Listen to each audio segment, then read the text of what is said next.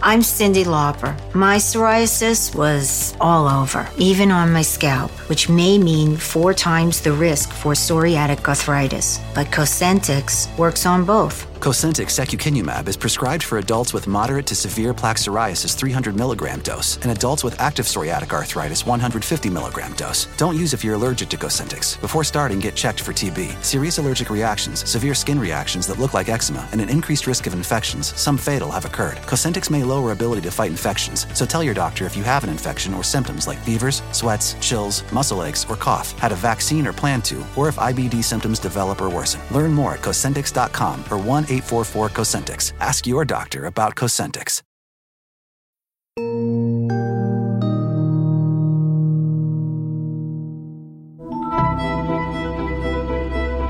Hi, and welcome back to another episode of Prosecuting Donald Trump. It is Tuesday morning.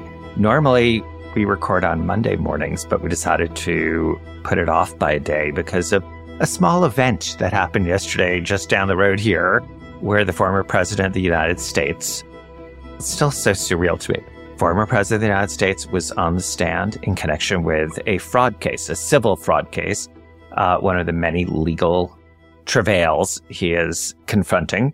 And so we're going to talk about that. Also, Mary, I'm looking forward to actually seeing you in person later this week. Yeah, I'm looking forward to it too. I'll be teaching a class with Andrew and another professor, Ryan Goodman at NYU, and do it most semesters. It's really one of the highlights of the semester for me. So I'll be up in New York soon. No, no, no. It's a highlight. It's a highlight for the students and Oh, for well, us. that's very Like, gracious. It's, it's totally Oh. the other way. That's nice of you. But on this podcast, we will be talking today a lot about Trump's testimony yesterday, as well as his two sons' testimony last week. Did they help themselves? Did they hurt themselves? Of course, we'll talk about Trump clashing with Judge Engoron. I think that probably was pretty unexpected. And of course, we can also look a little bit forward to tomorrow's expected testimony from Ivanka. Uh, so we'll spend quite a bit of time on that today, but that is not all. I know. So there's there's sort of a million and one motions that are pending in the DC federal criminal trial uh, that very much relate to both substance, but also when the trial could happen. So we're going to get That's into right. that, and it does also relate a bit to the Florida case and when that could happen. And Mary, you're going to have to restrain me because I'm going to give you sort of where I am on that Florida case. And we may disagree because you may be basically dial it down, Weissmann. Yep. Like, like, because anyway, I'm going to try and I'm going to keep my cool Yep. until we Yep. get to that point. Pretend like Then you're walking into it. court. You put all your Yes. feelings away and you just, you know. Put it in a little box and put it That's right. aside. Okay. So let's talk about the former president's testimony. He testified for basically the full length of the day yesterday. Uh, he was basically just on technically direct examination, but because he's a defendant, he could be treated as what's called a hostile witness because he's aligned with a party, meaning he is a party. So Mhm. they could ask sort of leading questions, yes and no questions. And um, I think there's sort of a, a couple things to talk about. One is obviously his behavior. But before we get into that, and it's a little hard to separate, I thought we might want to talk about how did he substantively help himself or hurt himself? And for that, Mary, let me just quickly remind people sort of what's at stake right now. Right. There's seven causes of action in this civil case. The first cause of action uh, the judge already granted summary judgment. In other words, ruled in favor of the state on liability and said, I'm going to have to decide sort of what the remedies are, what the monetary damages are, what other damages there could be, uh, what kind of disgorgement, if any, there should be. But he also has to decide whether there's liability on the remaining six causes of action. That's right. The big difference between the first and the second through seventh is that the second through seventh causes of action, the judge said require the government to, or as we say in New York, the state, uh, Right. to, by the way, that's like a little note to self, which is in the federal system, it's the government. In the Yep. state system, it's the people. Um, Yep. So little nomenclature issue. Uh, so it requires the people to prove both his mental state and the materiality which is almost like reliance. It's not quite of the the materiality statements. of like the statements, right? False statements. Like, did it matter? Yeah. Yeah. Yeah, exactly. Is it so minor that's it's like, what did you have for breakfast or what is your favorite color? Yeah. The things that a bank would never care about or an insurance company wouldn't care about. So that's something he has to decide whether the state has proved uh, those particular elements. Anyway, with all that, so the state decides to call Donald Trump because it's a civil case. They can do that, unlike in a criminal case where the government couldn't just call the defendant to the stand. And Donald Trump has a decision if he decides to take the fifth, which, by the way, initially in this case, he had been in a deposition and took the fifth and then reversed himself and decided to testify. In a civil case, if you take the fifth, there can be an adverse inference, meaning the judge can decide you're not speaking because something you would say would hurt you and, and the judge can draw that sort of inference. Here, Donald Trump has decided not to do that. Yeah, which is completely contrary to a criminal case. In a criminal case, you can draw Yeah. no inference from somebody's constitutional right to Yeah. assert their Fifth Amendment right not to incriminate themselves. Yeah. So Donald Trump in this case decides to testify. And substantively, I had a couple thoughts and then I'll turn it over to you, Mary, for what you thought. But I thought one, it was a bit of a splat. He threw a lot of things against the wall. I mean, there was, there were a lot of almost really inconsistent arguments. It was basically like, I didn't kill the person, but if I did kill them, it was in self defense. It, it, it was just a lot of, um, which you can do, by the way. You can make alternative yeah, I mean, arguments. yeah, you could make alternative arguments, but I have to say, alternative factual arguments don't usually do too well because you That's know right, because it harms one of those. credibility. yeah, exactly, because one of them ain't true, as opposed to alternative legal arguments. So it's very hard to sort of keep track of all of the different things.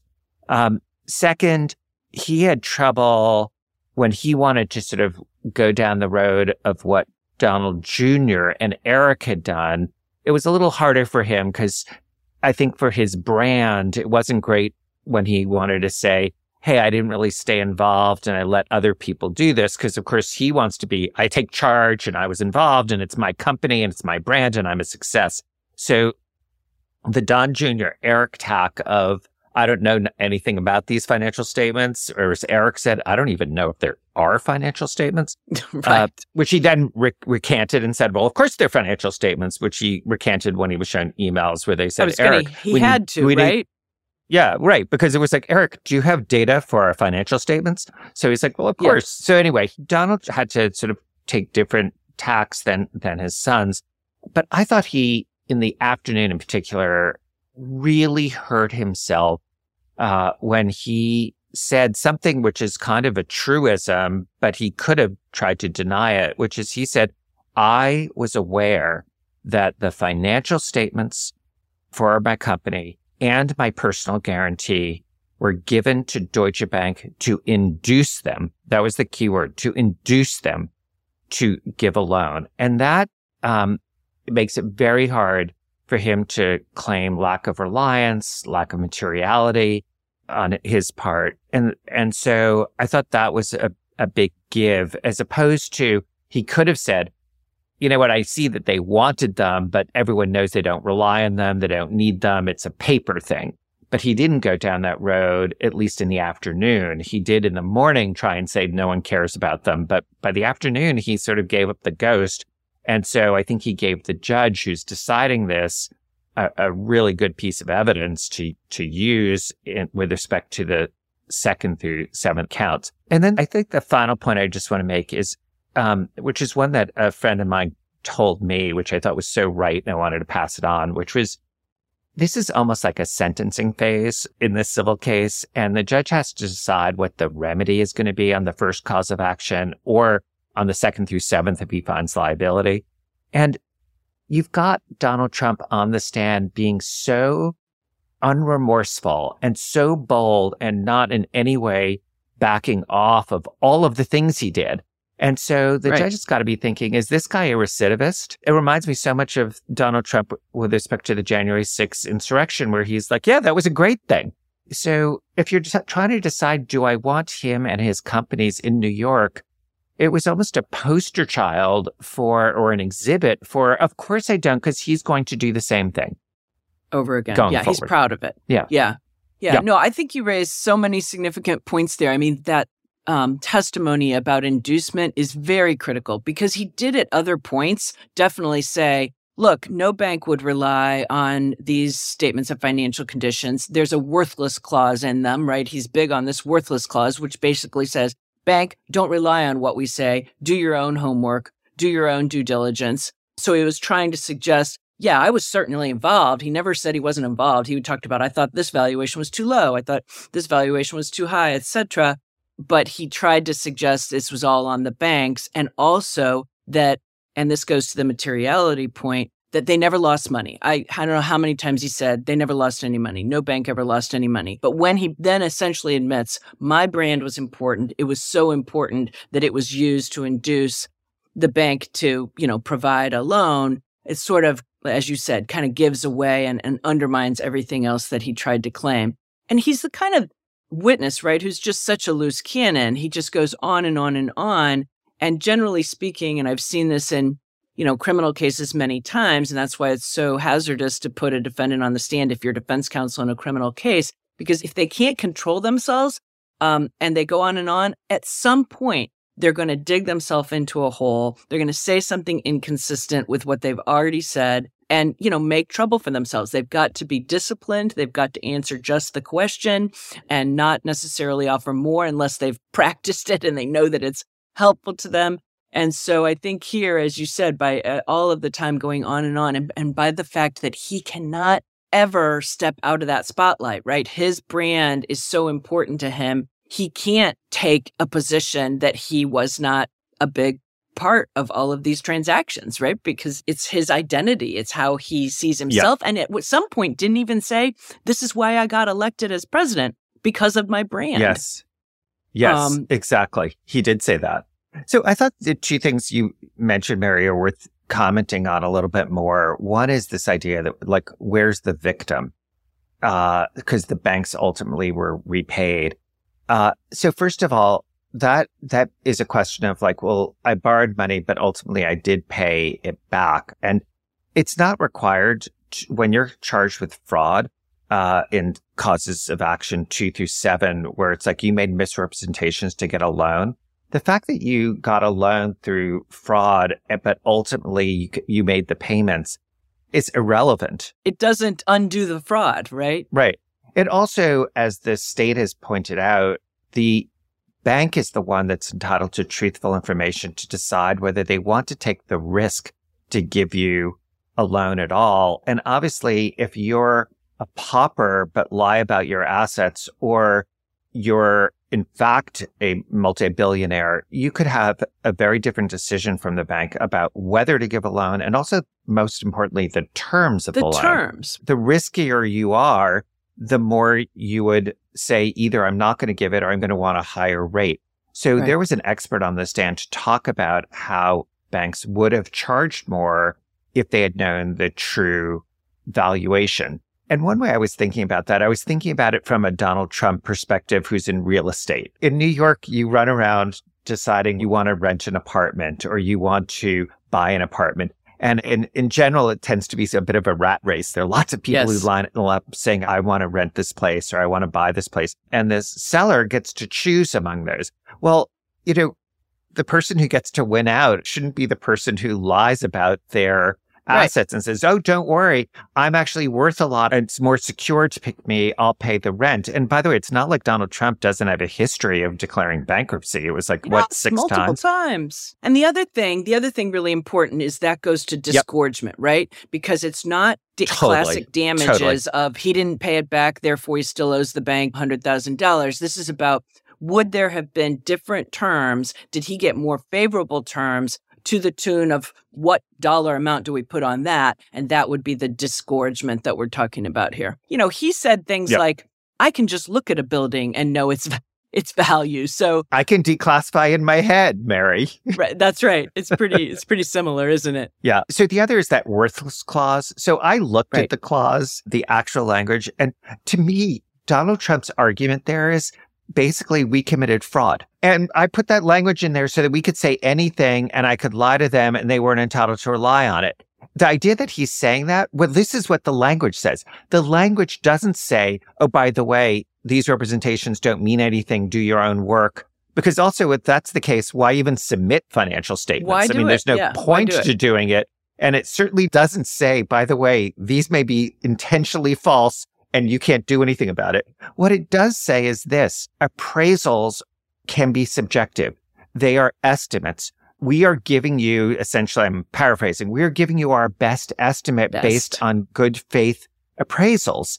I don't know if it's a good faith appraisal to say, I looked at the building and I thought that building was worth X. That's not how most appraisers do it, but Right. Or I think Saudi Arabia might pay half a billion dollars Yes. for Mar-a-Lago. So that's its worth. Yeah. Yeah. So and, you know, the next was because it's a Trump property, it's going to just be worth more money. Yeah. So he is off the stand. As you said, Ivanka will testify on Wednesday. The state has said that they're going to end their case at that point. There'll be some legal arguments, and then the defense gets to put on a case, which I think is going to start at the beginning of next week. So there's more to come on that. And ultimately, again, the judge will make a decision in this civil case. But I do think that the audience that, that Donald Trump was speaking to yesterday was not this judge. I mean, he attacked the judge in horrible terms. He misbehaved terribly in court. He attacked the state prosecutor asking questions. It was so coarse and vulgar, to be frank. And obviously, if the judge is making the decision in the case, you're obviously not playing to that audience if you say the judge is a fraud. And so he was clearly just playing to his base. And so that audience he may have done very well with, but in terms of the audience in the courtroom, in terms of facts and law, I, it sounds like you and I are on the same page that he did not help himself. I think that's right. And I think what's really important here to remember is this is not a jury trial. The judge will make the decisions about what the Yep. facts are. And that means the judge will assess the credibility of every witness that testifies before him. He can assess that credibility based on the demeanor of the witness on the stand, the, their forthrightness of their responses, whether they're actually answering the question or deflecting and diverting and going on speeches and tangents like Mr. Trump did. And the judge made that clear. He kept saying to Mr. Kise, Can you control your client and ask him to answer the question? And Mr. Kise couldn't, and in fact, pushed back pretty hard in ways that I thought were not what you typically see from a lawyer. You typically see more respect for the court from a lawyer. But ultimately, the judge also said, I may just, you know, end up drawing adverse inferences because if he doesn't answer the questions, I can draw an adverse inference. And that remains to be seen at the end of the case where he will draw inferences, what he will say about Mr. Trump's credibility. We know this judge has already found Mr. Trump incredible back a week or two ago when Mr. Trump had to testify about another attack on the judge's law clerk. And Mr. Trump claimed it was not an attack on the law clerk, it was an attack on Michael Cohen. And the judge just flat out said, I don't believe you. I don't find that credible. I'm sanctioning you $10,000. He's already found him incredible before. And these are the kind of decisions that on appeal are almost completely unreversible. There's so much Yep. deference given by the appellate court to those credibility determinations by the fact finder. And here that fact finder is the judge. And he, again, Mr. Trump's just trying to build with his base that I'm getting a raw deal. This is a politically motivated case. This judge hates me. I can't possibly get a fair trial. All that is just playing to his political base. But what's going to happen in this courtroom will be consistent with the facts and the evidence and the law that applies. I think there's one other thing also worth mentioning is that that summary judgment ruling on count one, the one where the judge also ruled that Mr. Trump's business certificates will be withdrawn. That is on appeal. And I believe there are hearings on that coming up, I think next Monday, even, Andrew. So that's a case that's very important to him because that count one is something that, even without any kind of findings of culpability on counts two through seven, count one kind of will determine whether he can continue to Yeah. do business in New York. Yeah, nail, coffin. Exactly. More prosecuting Donald Trump. Trump's tumultuous testimony in just a moment.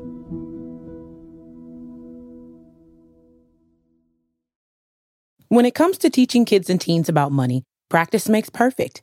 That's where Greenlight comes in. With a debit card and money app of their own, kids learn to earn, save, spend wisely, and invest.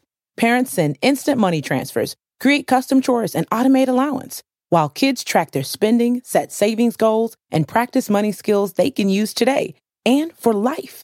Get one month free when you sign up at greenlight.com slash podcast. It's that time of the year. Your vacation is coming up. You can already hear the beach waves, feel the warm breeze, relax, and think about work. You really, really want it all to work out while you're away. Monday.com gives you and the team that peace of mind. When all work is on one platform and everyone's in sync, things just flow wherever you are. Tap the banner to go to Monday.com.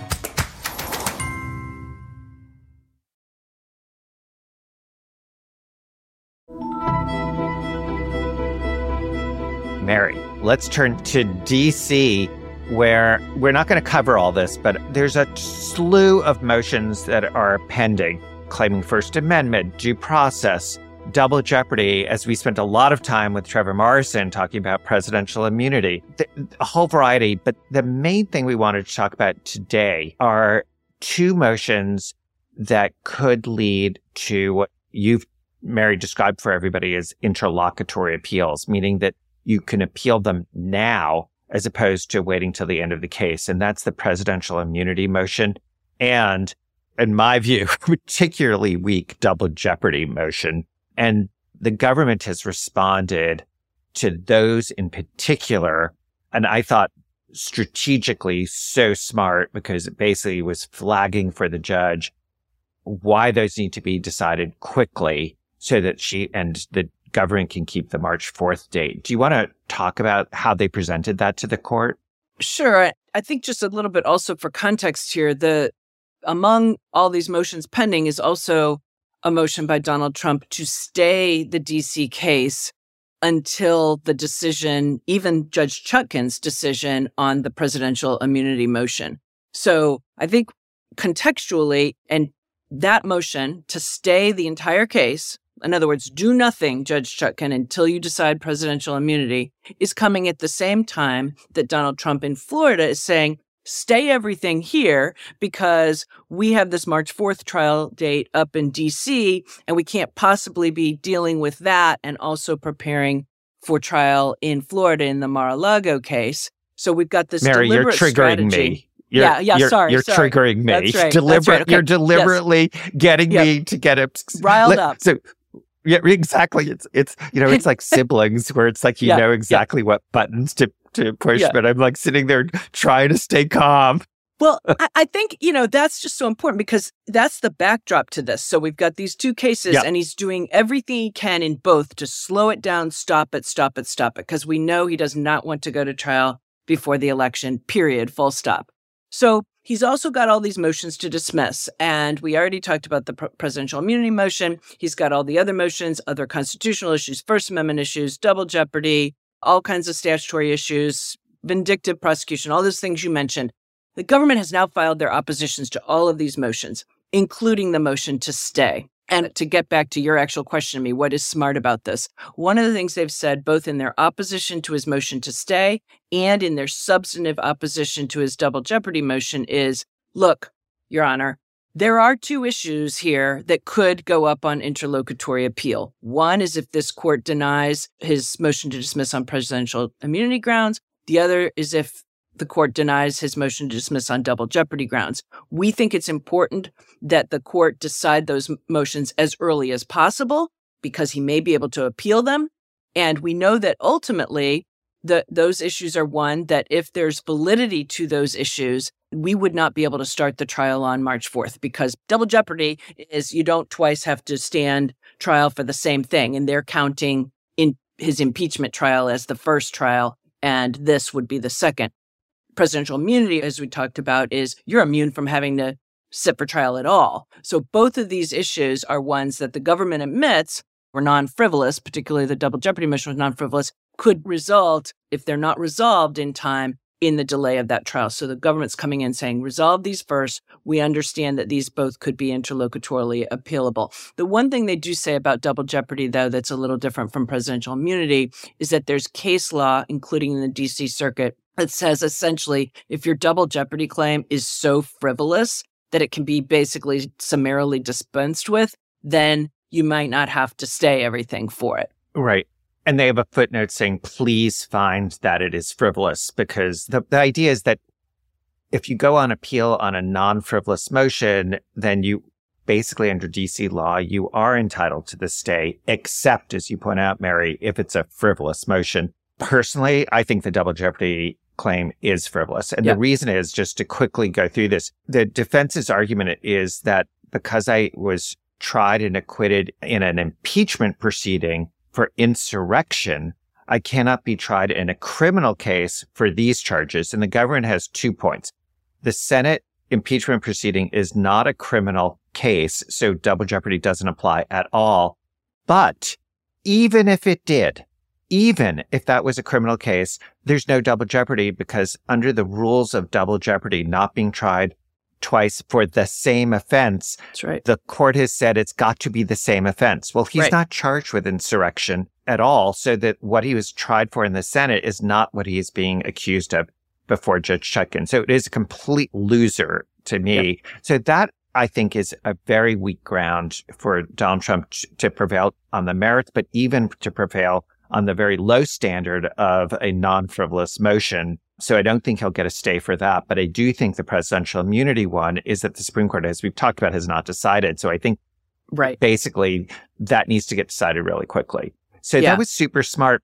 But can I get triggered for a moment? Yes. So Donald Trump goes to Florida and says, put this trial off because I don't think the Florida case will be able to start because it's going to conflict with the March trial, which is going to take a while, blah, blah, blah, blah, blah. And the judge says, okay, you know, I'm going to decide that, but I see your point. Basically says things that are sort of favorable. Obviously, she didn't rule. The very next morning, he files in DC, as you said, saying, put this trial off, the Yep. DC trial. But he didn't tell the judge the day earlier, which by the way, Mary, you and I, when we were practicing, whether I've been a defense lawyer and a prosecutor, a judge would have your head, if Yep. not some other part of your anatomy. It's just not possible. Yep. You can't play the judges off each other, right? You've got to you be have to candid. be can- You got to tell them. So correctly, Jack Smith makes a filing that says, by the way, we are alerting you, Judge Cannon, to what just happened before Judge Chutkan in DC. We did that over and over again in the Manafort case, just to take one example where we had two judges, one in Virginia, one in DC. Right. And we constantly were informing them both as an obligation and as a courtesy. Right. Now, we thought they might have been following stuff anyway in the news, and they can also call each other, you know, they can, the judges. but we yeah. we felt like we had an obligation to them, so we would do that. Do you know how many times we were chastised for that? Zero, because Yeah, we were expect. doing our obligation to the court. So this is what happens. Instead of the judge being upset at Donald Trump's attorneys for the gamesmanship, she issues this little order that just says, I'm just paraphrasing, you, Jack Smith, made the filing improperly because you're trying to treat this like a surreply. And in the future, they're going to be bounced. Like chastising them when, by the way, there is nothing in the rules about it's not really a surreply. This is uh, you're, you're trying to bring to the attention of the court a filing in another case. We used to do this also by letter with an attachment. Yeah, she referred specifically to a rule that is a rule about when you want to file a notice of supplemental authorities. And I've used this rule many, many times, almost always in the appellate court, only occasionally in the district court. It's where you finish filing all your briefs and a new case gets decided somewhere, maybe in your jurisdiction or in the Supreme Court, that is really relevant to the issue in your case. And you're like, Here's my notice of a new authority. The Supreme Court just held XYZ, and that applies here. And the rule specifically limits you so that when you're filing that, you can't file 10 pages making argument. It limits you to a few hundred words so that you don't use that as sort of the uh, way to make a whole nother big new argument. Instead, what you're supposed to do is tell the court, here's the authority and here's the pages of my brief that it relates to so that the court can, you know, see why it's relevant. So what what Judge Cannon did, I thought was super odd. She's like, this rule limits you to 200 words. But for those of us who practiced for years, like that's ridiculous. This wasn't a notice of supplemental authority. It was a notice that Trump himself had made a filing in another case that is relevant to his pending motion to stay this case. Um, So it really is one of those things that's now you're going to have a stronger reaction, but to me, it shows either she's sort of scheming, conniving, wanting to help him and searching for a way to do it. Yeah. Check. Or she's just doesn't understand what that rule applies to. Like she hasn't been a judge very long. But Check. yeah, yes, yes, all of these things, right? All of the above. But again, for those of us who've practiced for a long time, it's sort of like, what are you doing applying that rule? And why would you chastise anyway for something like this? But the other interesting thing is, you know, she was in the U.S. Attorney's Office for, I think, something like six years. So she should know how these rules work. I really tried after the 11th Circuit reversed her twice in very scathing language to give her the benefit of the doubt when the criminal case was actually brought. I'm done. I'm done. Yeah. I don't know whether it's bias. I don't know whether it's because she is inexperienced. I don't know if it's both. I suspect it is both, but I'm done. It is Yeah. wholly inappropriate to have somebody with that combination handling a case like this and so inappropriate to have that be the response. This was a classic integrity test to see whether she was capable of uttering the words to the defense that what you did was improper and don't let that happen again. And instead it was to the government that was notifying her of the shenanigans. I am absolutely done. This is a federal judge. That is not how you behave. And it is impossible for me now to not view it as just part and parcel of her horrendous record pretrial before the case was brought. Yeah. All of that said, though, do you think, Andrew, that Jack Smith or his team will move for recusal? I do not, because these are I still don't. just I judicial. Yeah. don't. Ugh, it's killing me. I wish you didn't ask that. Yeah, I don't think they will. And I wouldn't if I were them either, because, you know, she can say these are just determinations that are within my discretion to make. And I just don't really see, she certainly would not recuse. And I don't see an appellate court reversing that. So I don't think they'll waste their Mary- time on it. I agree with you.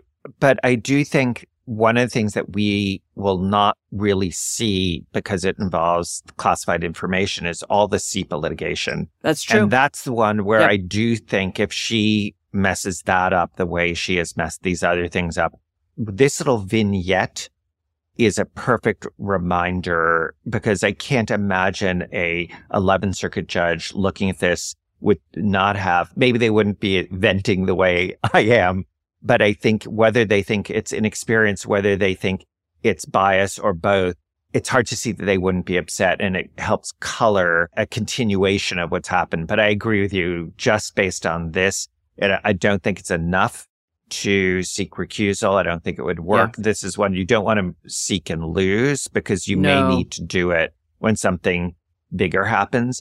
So Yeah. I agree with you, but it, it kills me. It kills Yeah. me that I do.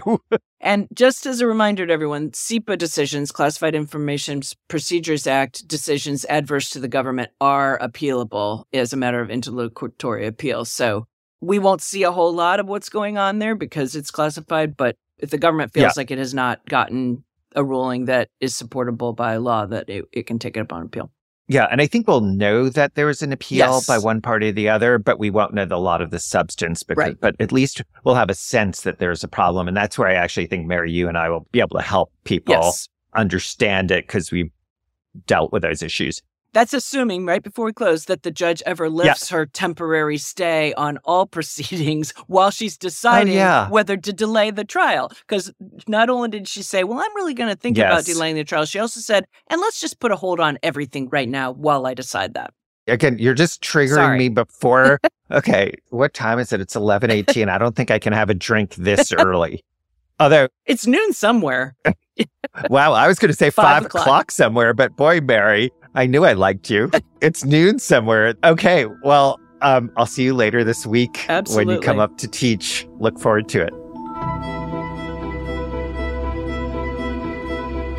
If you've got questions, you can leave us a voicemail at 917 342 2934. Maybe we'll play it on the pod. Or you can email us at prosecutingtrumpquestions at nbcuni.com. Thanks so much for listening. We'll be back next week with much more. The senior producer for this show is Alicia Conley. Jessica Schrecker and Ivy Green are segment producers. The head of audio production is Bryson Barnes. Catherine Anderson is our audio engineer. Jen Maris Perez is the associate producer. Aisha Turner is the executive producer for MSNBC Audio. And Rebecca Cutler is the senior vice president for content strategy at MSNBC. Search for Prosecuting Donald Trump wherever you get your podcasts and follow the series.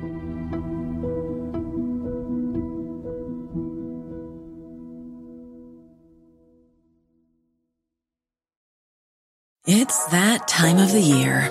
Your vacation is coming up. You can already hear the beach waves, feel the warm breeze, relax, and think about work. You really, really want it all to work out while you're away. Monday.com gives you and the team that peace of mind. When all work is on one platform and everyone's in sync, things just flow wherever you are. Tap the banner to go to Monday.com.